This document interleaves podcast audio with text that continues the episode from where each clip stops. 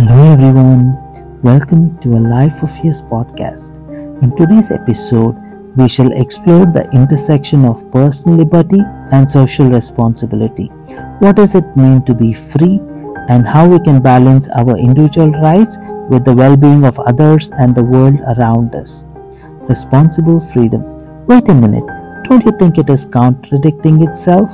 Nope, the confusion is due to it sounding similar but is radically different in its meaning. Let's first see what freedom is. Freedom is often thought of as the ability to do whatever we want, whenever we want, and however we want without any restrictions or interference, right?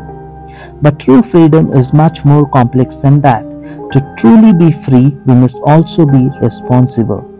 Imagine, just because one has the ability to swing one's arm, one cannot swing it in such a way that it clouds the person standing in front. Or what if you swing your arm into a wall? The former case, you may fracture the other person's nose. In the latter case, you might end up fracturing your own hand. So, my point here is we must consider the consequences of our actions and make choices that not only benefits ourselves but also the people and world around us. The connection between freedom and responsibility. Freedom and responsibility are two sides of the same coin. You can't have one without the other. When we have the freedom to make our own choices, we also have the responsibility to think about the impact those choices would have on ourselves and others and the world around. For example, the freedom to drive a car gives us the responsibility to follow traffic laws and drive safely to avoid putting ourselves or others in harm's way. The freedom to use plastic gives us the responsibility to recycle and reduce our carbon footprint to protect the environment for future generations. Balancing freedom and responsibility.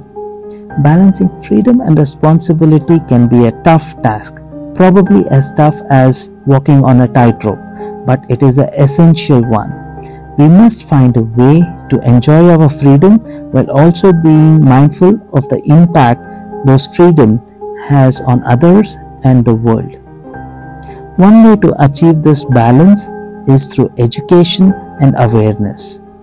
By learning about the consequences of our actions and the ways we can make a positive impact, we can take choices that are both free and responsible. That's it for today's episode on responsible freedom. We hope that you have gained a deeper understanding of the connection between freedom and responsibility and how we can all work to create a more sustainable and equitable world. Join us next time as we continue to explore different aspects of life. Thank you for listening and have a fantastic day.